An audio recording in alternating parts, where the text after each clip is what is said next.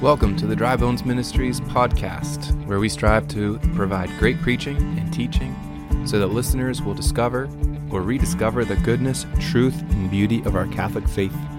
If you are interested in supporting the work we are doing, visit us at drybones.pgh.org or follow us on social media at drybonespgh. Thanks for joining us. We hope that you're inspired, uplifted, and encouraged. Hello, everybody, and welcome back to the Dry Bones Ministries special podcast series on the Litany of Trust. My name is Father Adam Potter, and today we've arrived to day 14, entering into our third week. So if you're still here, God bless you and reward you for uh, your perseverance and, uh, yeah, dedication to this.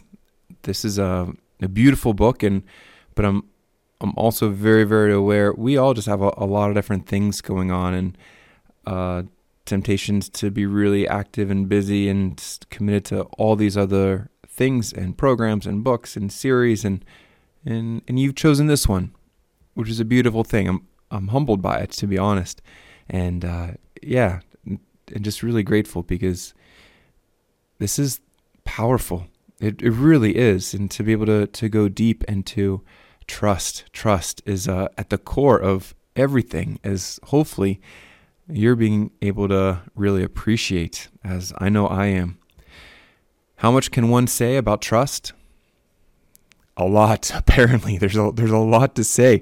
And to be honest, I've been surprised in going through this of just how much there is to say and to glean. The couple images, one just like a diamond that um, probably a popular image, right? But to be able to look, it's the same. It's just one thing, and it can be even a small diamond, and yet the the beauty of looking at it from all of these different angles helps us to appreciate it in each unique way from different perspectives.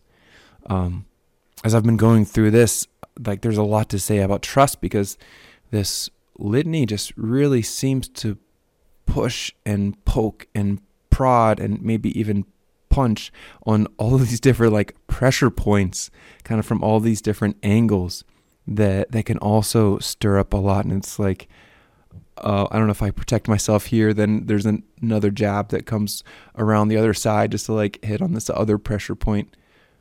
Sorry, I was um hanging out with the family recently, and uh, some of their boys are into boxing, and so they were all telling me about how you know it's not just about the one big knockout punch, but it's the little jabs to these different pressure points that you can really come to completely debilitate your opponent, all all kind of like silently um, getting them from these.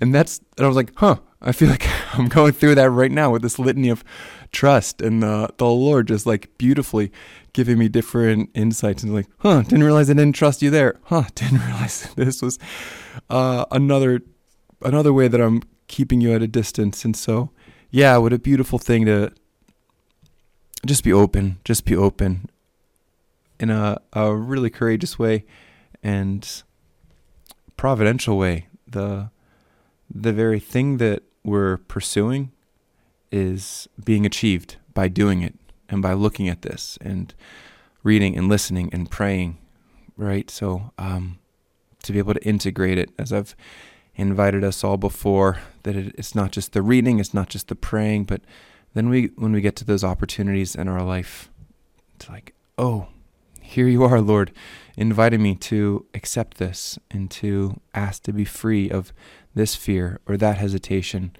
and so that I can really give you room to do it. Today is day 14, where we pray from the fear of what love demands Deliver me, Jesus. Sister Faustina, I think, captures it in the, the first couple paragraphs, the context for where we find ourselves. That to love is to be vulnerable. And as beautiful as it is to be able to be drawn into a relationship with another person, it can also be scary, intimidating, and even terrifying. To love is enormously demanding. And so, what do we do? Well, our culture has really adapted this model altogether, and it's to try and get the most with putting in the least. And so we really like the idea of having this other person uh, to kind of be by our side and to comfort us and to make us laugh and to, yeah, always comfort me kind of a thing is how I see a lot of immature relationships. And so that can be really nice on a surface level to always have someone who you can text and maybe even call or maybe even invite over every once in a while to, to again, console you. But to really come to love is to see this person not just for what they can give to me and offer me. Maybe you heard that in the way I was describing, right? Like that they can make me laugh and they can uh, be there for me and they can support me and they can um, always try and lift me up and support. It's like me, me, me, me. And as opposed to really appreciating love is reciprocal. Love ultimately is the gift of oneself to be able to see who the other person is and and valuing them for the, the truth of who they are, then I give myself to lift them up in that truth. And so this love really demands a, a sacrifice. And so how often, how often, especially when we talk about love and relationships, we really can fear that responsibility of taking it on and how our, our culture just comes to really offer look, look, look, you can all have all these different relationships um, and keep them all kind of at a diff- distance, keep them on, at a surface level, and you can enjoy them all and not have to really sacrifice that much. And so, just how absolutely dangerous this is. Here, here's her insight. It may not sound like a big deal to ask for what's in it for me, but it has become the lens through which we see marriage, children, work ethics, discerning a vocation, ourselves, and even God. Yet, this slippery slope of distrust, which is not truly open to living real love for fear it will cost me more than I want to invest. Whew. Okay, so um, what does that look like? Gosh, a lot of different things. Uh, here's what the, the Lord put on on my heart. There's just kind of this um, this this always focusing on me of how much is it going to cost me? What what's in it for me? Can all of a sudden be the lens through which we see everything.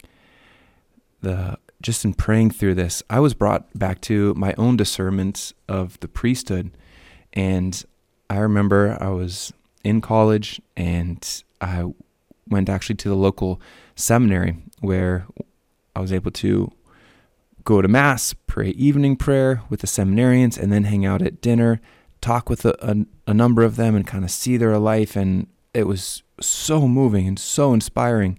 And it's kind of the first time that I, I saw just an intensity in prayer and the pursuit of holiness that just was setting my heart on fire.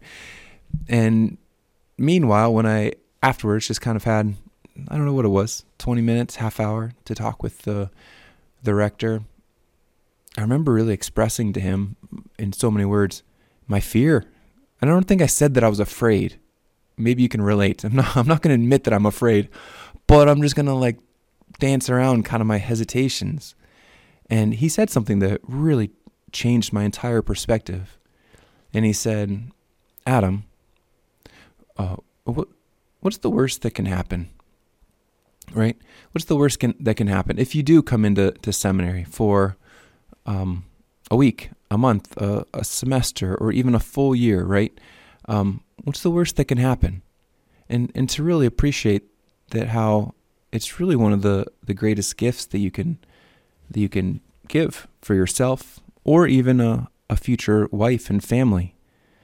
Imagine, he said, you know, the the idea of kind of getting to your 30s perhaps and being married and, and having a number of children and looking up at the at the priest at the altar during a mass and having this thought continue to linger in your head i wonder if that was supposed to be me and i remember this like stirred within me this like huh yeah like i don't want i don't want to be that guy who wonders whether or not he was supposed to be a priest or not um, while he's married.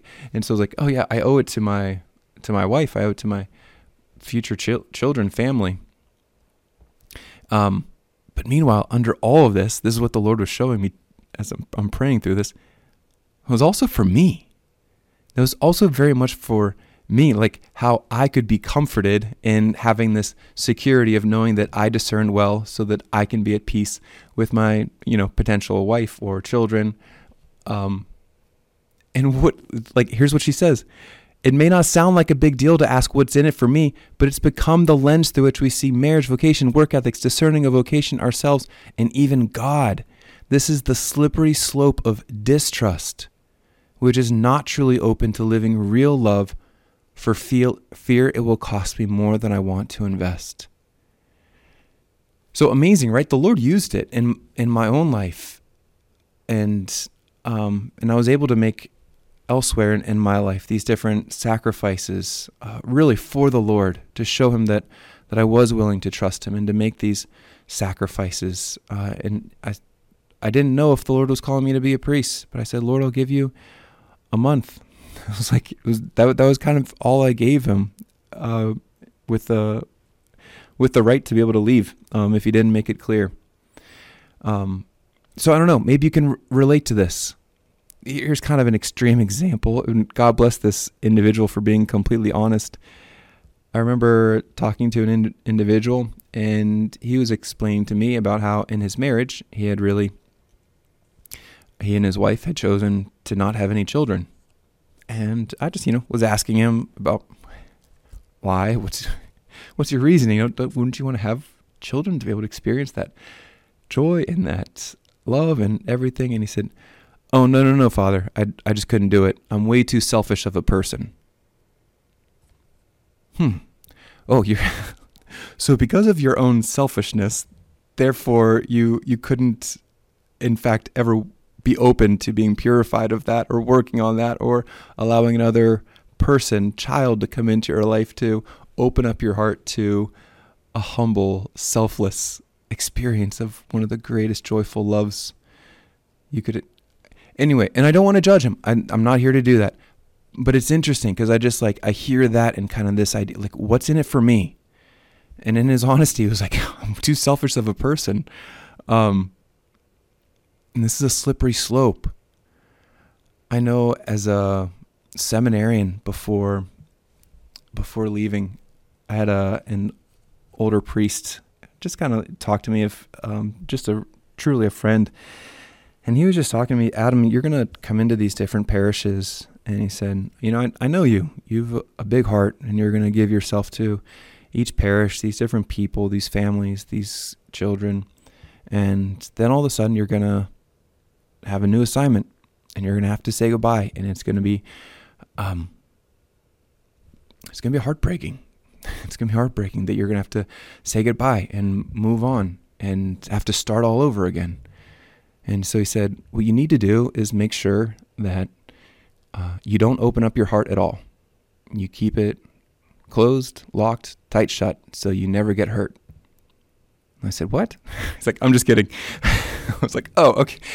messing with me, but like, gosh, what a like what a temptation, and you can see how tempting it really is to maybe in the, the like I've gone through these different experiences of opening up my heart to different people, and um, I just can't do it again. And yet, here's just like the beautiful thing of trusting in God that it, it wouldn't be about me, but it could really be about the Lord. It could be about the, the sheep that he would give to his priests and to come to really open up to loving again.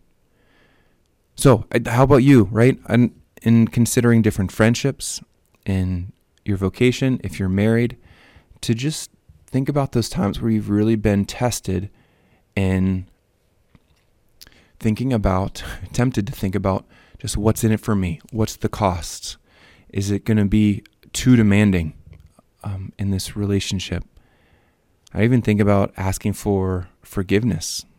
We're going to come to another petition about forgiveness later on, but but even in in this, you know, it's like, oh, I know. Um, recently thinking about um, someone who has really hurt me, let me down, and um, really misunderstood me, and just how you know painful it was. And and here he was coming to me and, and asking for forgiveness, and forgiveness is is really like asking for me to to love him um, for who he is and not for what he's done or what he said. And and I can tell you just how fearful it was to think about opening up my heart to really loving this person. There was something that was kind of easier about thinking about holding this grudge over him and keeping him at a at a distance. And and again, it's like oh, it's so much for me, for my own pleasure, for my own consolation, and, and not really for recognizing to forgive someone is to trust in God, to trust in His mercy that can reconcile a relationship and can heal. So these are these are no, hmm, these are big. These are big petitions here, and these can get to really vulnerable places in our own hearts where it can almost be like, Lord, you've already called me to so much. How can you be asking me to even more?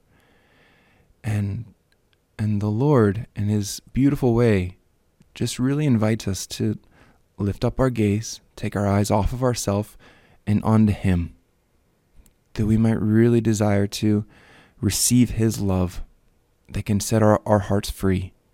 Because once we know His love, this is the image of the heart, once we know and receive His love into our own hearts and allow that, that vessel of our hearts to be filled with His love, now we're free to give. And we're free to give because we're not thinking about our own costs or the demand to ourselves, because we've been free to receive it from Him. St. Ignatius gets this, gets this, and we know that he gets it from his life, but especially this Suscipe prayer that Sister Faustina highlights.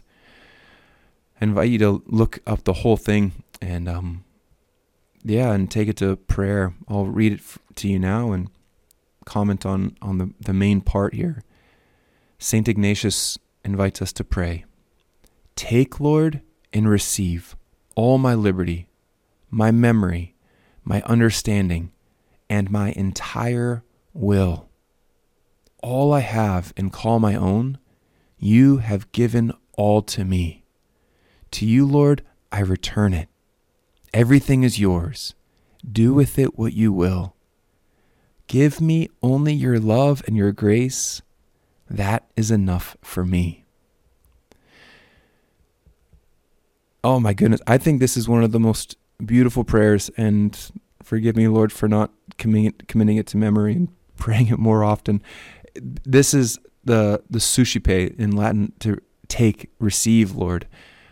Um, and this captures the, the heart of trust.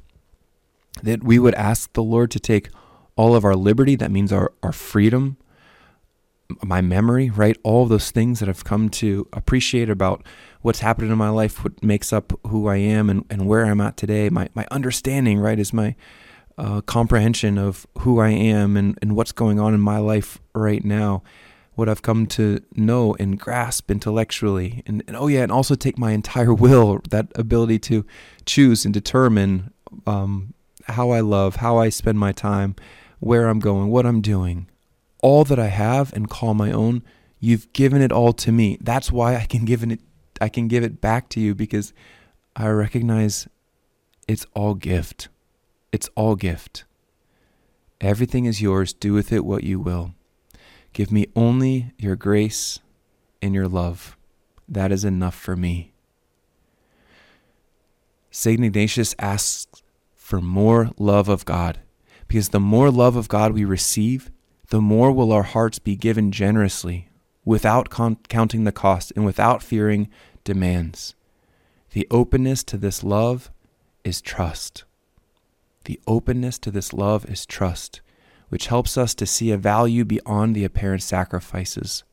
Trust allows the heart to be compelled by love. There couldn't be a better image of this than the rich young man who comes to Jesus in Mark chapter 10, verse 17 and following. And of course, he comes to him with this sense of accomplishment or success or having his spiritual life all together. What must I do to inherit eternal life, inherit heaven, right? Which is a great question. He desires the ultimate fulfillment of this life. And Jesus invites him to consider the commandments. And this individual kind of responds to him as a, I don't know, a Catholic school kid or a homeschool kid. It's like, please, the commandments, I've got these, right? I know them. I've done them, all of them since my youth, right? That's my warm up before before I really get going every day. And Jesus, this is one of the greatest lines.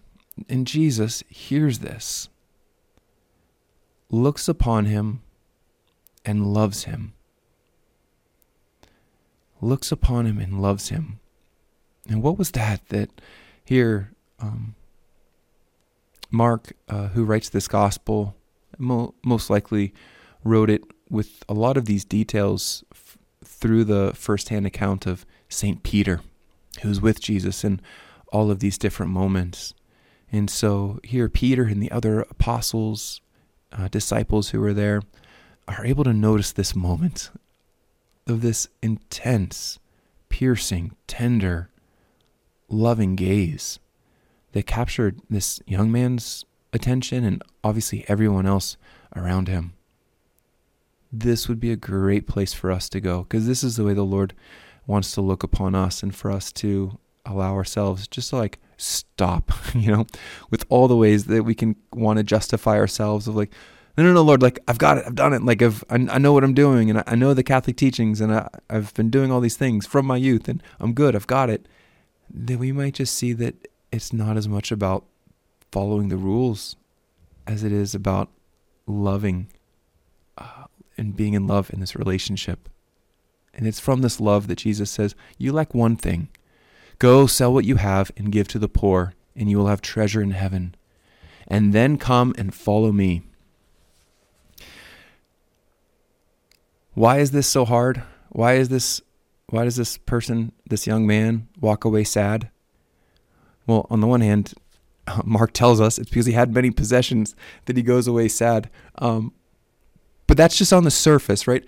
On, on the surface, it's not just because it's going to demand a lot to follow the Lord. And here Jesus was calling him to this particular generous sacrifice to give it all to the poor and then follow him. And beautifully in our Catholic Christian tradition, we have had men and women up and down the centuries who have done this, have recognized that the love of Jesus Christ is worthy of selling everything and living these lives of poverty um, out in the desert or in religious communities. What Jesus emphasizes, though, is that these material possessions keep us from being able to trust in Him. And this is where Jesus speaks to them. Children, he tells his disciples, children, how hard it is for those who trust in riches to enter the kingdom of God. Who trust in riches, right? At the very heart of all this Jesus is calling us to trust in Him. The truth is that we gain far more than we give, says Sister Faustina on page 90. Trust helps us to set out on the journey with Jesus without calculating what, what is in it for me, but out of love of Him. Again, these possessions and pleasures may not be bad, but they often put Jesus on the periphery of our hearts so it's like, oh, can we pray that prayer of St. Ignatius? All that I have and call my own, you've given it to me, Lord. It all comes from you. And maybe I could attribute to like my hard work, my dedication, or all my schooling, and I got these good grades and went on to then pay off my debts and get these different jobs and positions and climb this ladder and now have these connections and these resources. Like seemed like it was it was me, right? It's like I don't know. Where did you get that perseverance? Where did you get that dedication? Where did that hard work come from? And even if you could say, like, oh, it was this teacher, or it was this coach, or it was this parent, or it was this sibling, it's like, oh, and, and where did they come from? It's like, oh, yeah, they were given. They were given from the Lord. Or even just the, the physical health. Where did that come from? Where did the strong heart, the strong mind, where did the breath come? Every moment is a gift from the Lord as He sustains us. And so, in all of this, that we're invited to really trust in Him, to trust in Him and to receive His love at each moment in this love that can truly set us free. Please, please spend some time with these invitations that Sister Faustina lays out. Um, they're so good, and, and for us to give the Lord time in prayer to really speak to our hearts and to consider where in our lives do we count the cost where are we calculating? Where do we possibly close the door of our hearts to protect ourselves from being hurt or being let down? And instead to receive that love, to allow our hearts to be filled so that we can continue to trust and to pour ourselves out time and time again. Brothers and sisters, with that, let us turn to our, our litany. And as always, praying for this abandonment to the Lord Jesus and praying this prayer wholeheartedly. In the name of the Father, and of the Son, and of the Holy Spirit. Amen. The Litany of Trust.